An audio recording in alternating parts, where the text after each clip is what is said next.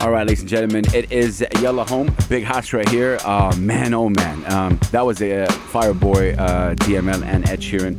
Um, you know, sometimes you, you we interview a lot of people on the show. I've interviewed a lot of people on on on radio since 2008 till now, and. Uh, you know, it's it's just incredible. Today is definitely uh, a historic day for me personally, uh, and of course, we are really honored, uh, you know, to have um, this following guest on Pulse 95 Radio.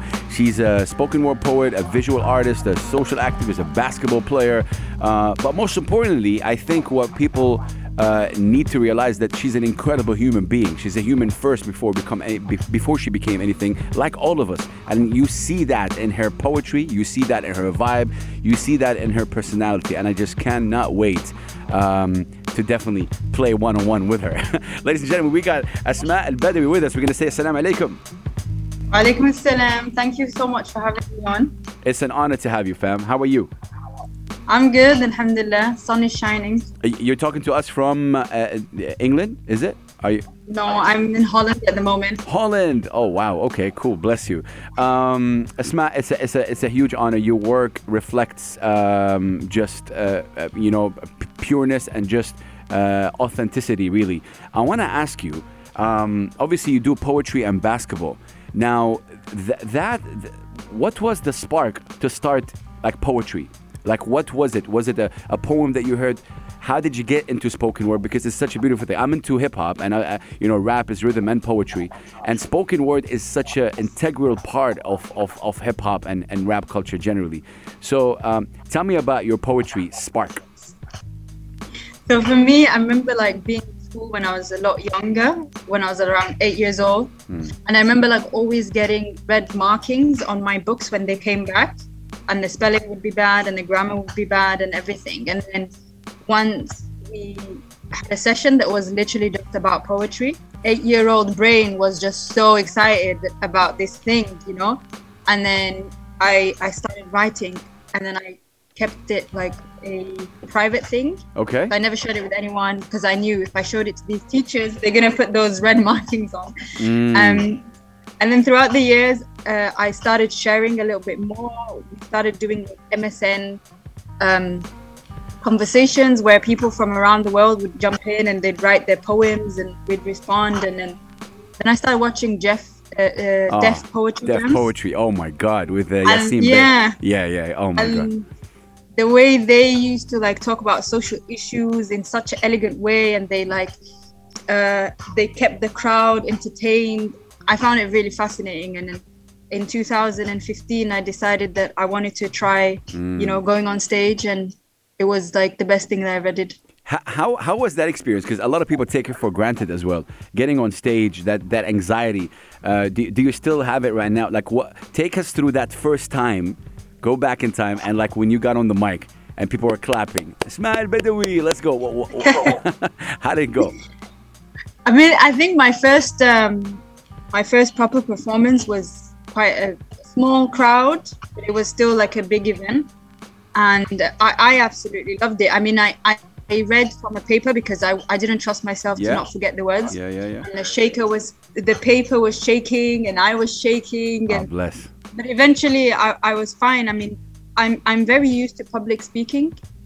So I didn't have too many issues with it. Mm-hmm. But the issue for me was getting on the stage. I think for like years I was trying to get on the stage. I saw like a lot of Muslim charities in the UK bringing men down, um, poets, and kind of having them entertain at different events, but they weren't ready for women.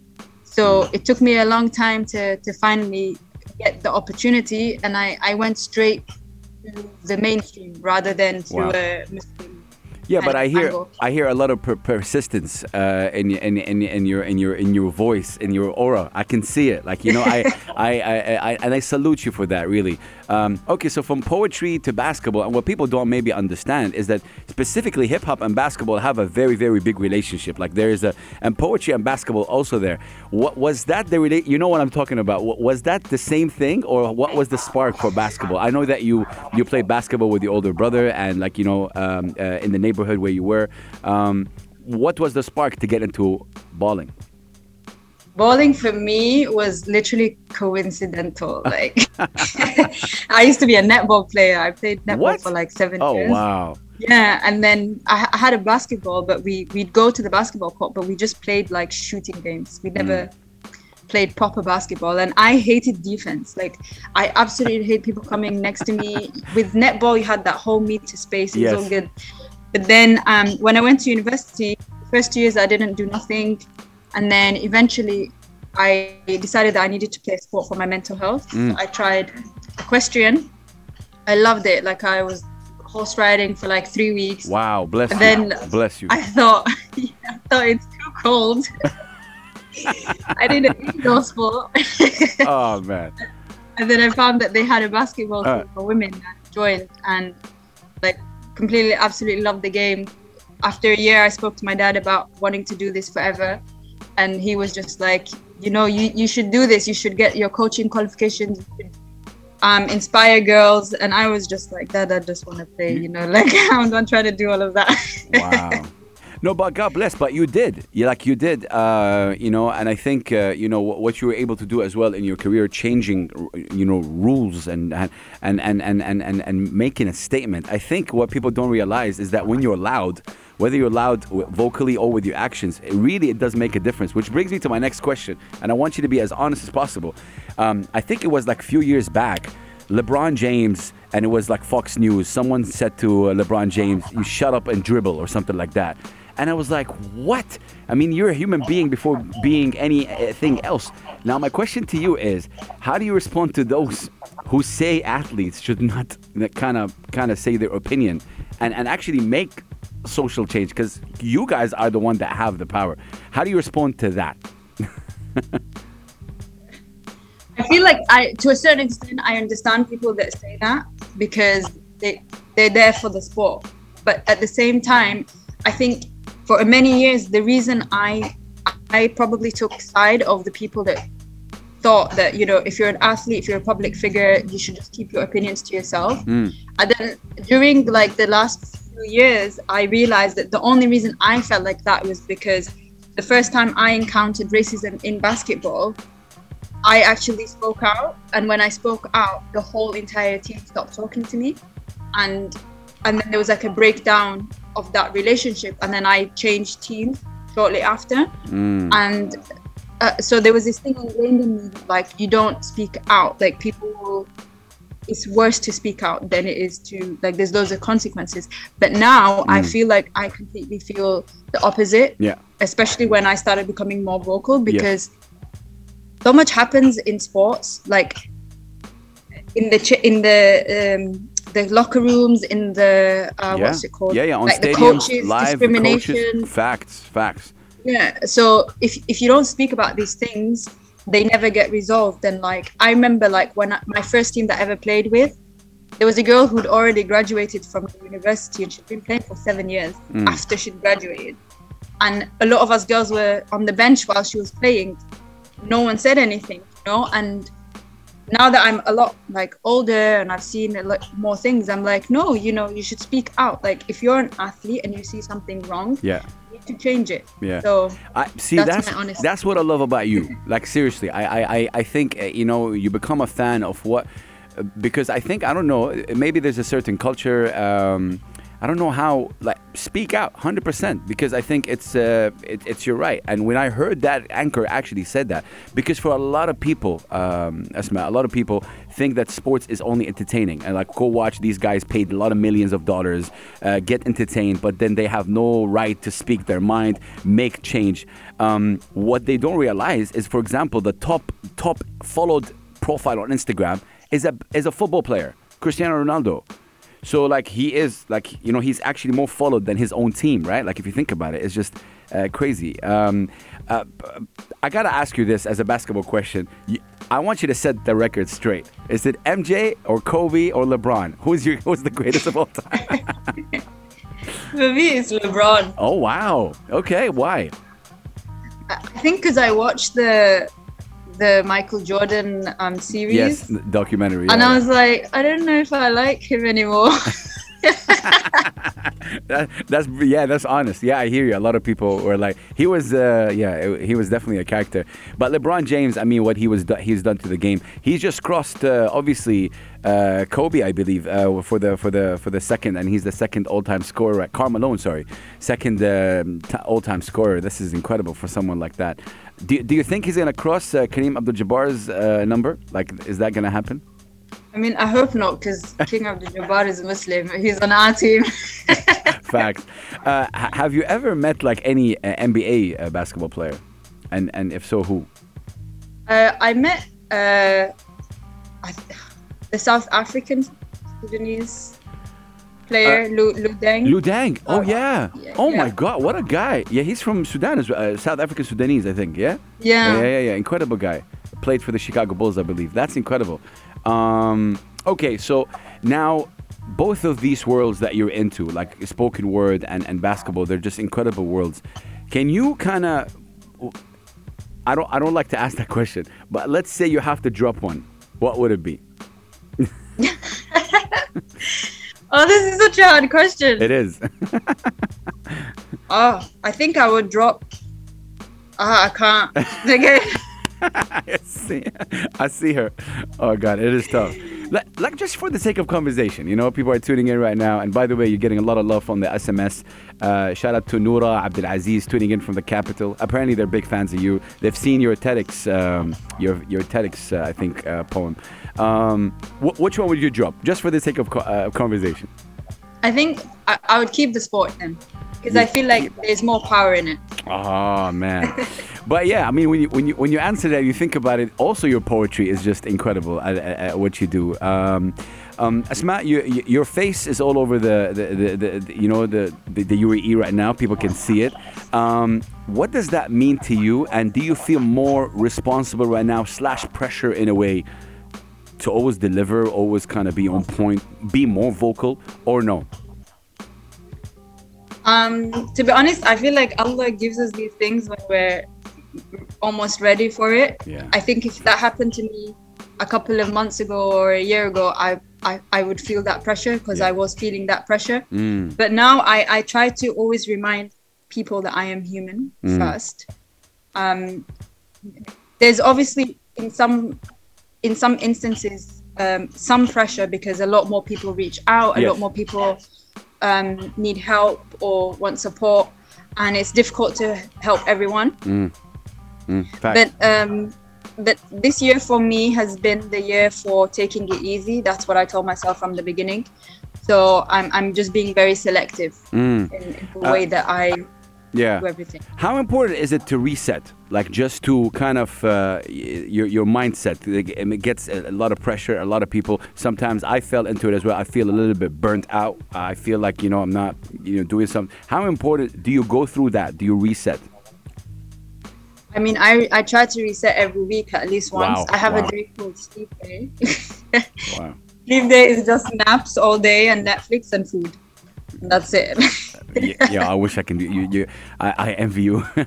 I mean, for, for a lot of people, maybe including me, I feel if I reset, I'll be missing out. So it's like you, you because it's a survival thing as well. Um, but bless you, you know, this is just incredible. I don't want to put you on the spot, but is there any way, anything at all, you can, uh, you know, tell us a, a poem, anything, if you can. If not, it's all good. If it's appropriate, if if you can. I can do one, but let me get my poetry book first. Oh, okay, okay, okay, okay. The poetry book is coming, ladies and gentlemen. We are having a discussion with Asma El El Badawi uh, live on air right now. Go follow her; she's incredible. Um, we've posted about her on uh, our social media, uh, on Pulse 95 Radio. She's incredible, uh, and she is uh, amazing what she does. And I made her now get out of the chair and get that poetry book. um, where can people find that book?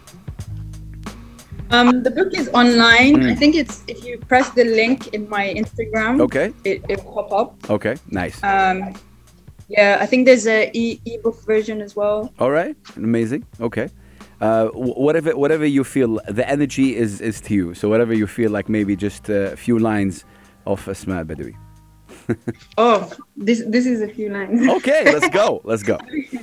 So th- this one I've decided to do. Uh, I called it Kandaka, but it has a different name. Um, when I Kandaka. did it. Yeah, if you're Sudanese, you know. Shout out to my Kandakas.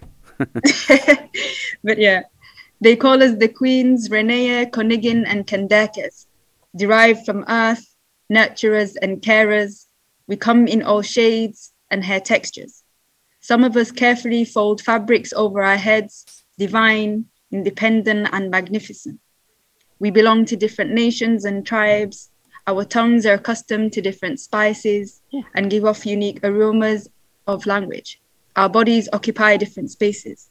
We are skateboarders, designers, singers, poets, athletes, artists, and dancers. Life is created within us. We are fighters. We are the revolution. We are the movement. We are sisterhood. In one with the universe. Hmm. We feel its murmurs, shed tears of joy and pain. We are sacred. We are woman. No woman, no life. Oh my God. Oh my God, ladies and gentlemen, what? Wow. You know, I'm snapping. if you're into poetry culture, you know that's, you know, snapping your fingers is a thing. Oh my God, this is أسماء بدوي الله يحميكي والله أختي you are uh, an amazing soul um, صراحة um, you know you you become a fan uh, instantly and may Allah protect you and, and, and give you even more my last question to you would be and I thank you so much for your time um, what is the most challenging thing that you ever had to go through? Um, like if, if someone would ask you that and, and how did you pass through it? Um, yeah as, as, as a challenge because we all go through challenges. What was Asma Badawi's challenge? I think my biggest challenge is probably my mental health. Mm.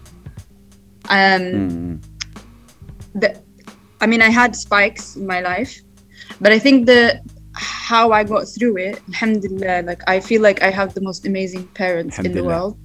shout out to and I remember like one one episode a few years ago when I was a lot younger, um, I started screaming, and I I couldn't stop screaming in the house, and I remember my dad came up the stairs and he with my mom and they both like looked at me and then my dad was like okay um, have you finished? And i said no. And he was like get it get it all out God. so i literally screamed the house down he didn't care about the neighbors wow and then as soon as I finished, my mom told me, eh, like, what do you need? And I told her I just want to sleep. And then they kind of put me in bed and they like left. And then a few hours later, they came up to check up on me. And then I felt like they always gave me the time Yes. to get therapy, to seek help, to to anything, you know.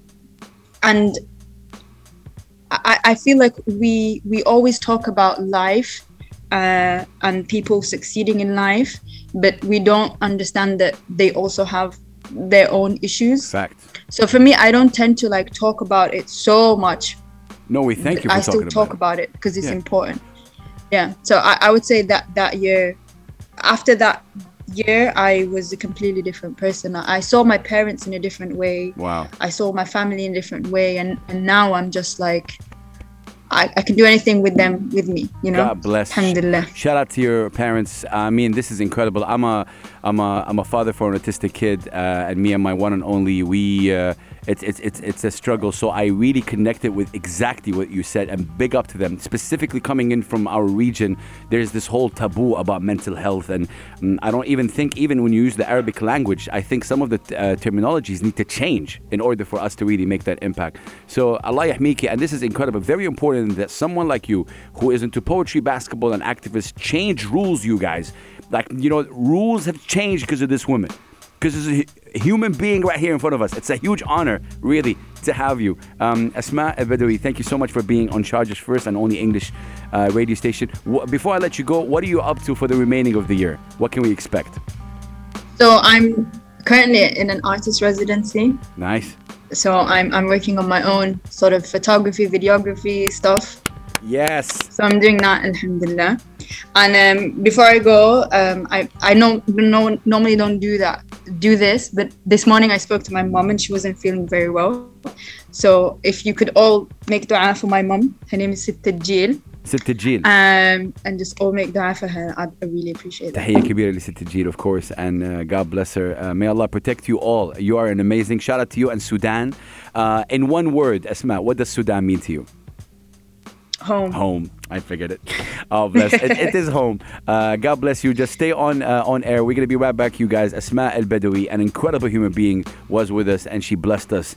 Massive, massive energy. We're going to be right back. Keep it locked right here on Pulse 95 Radio.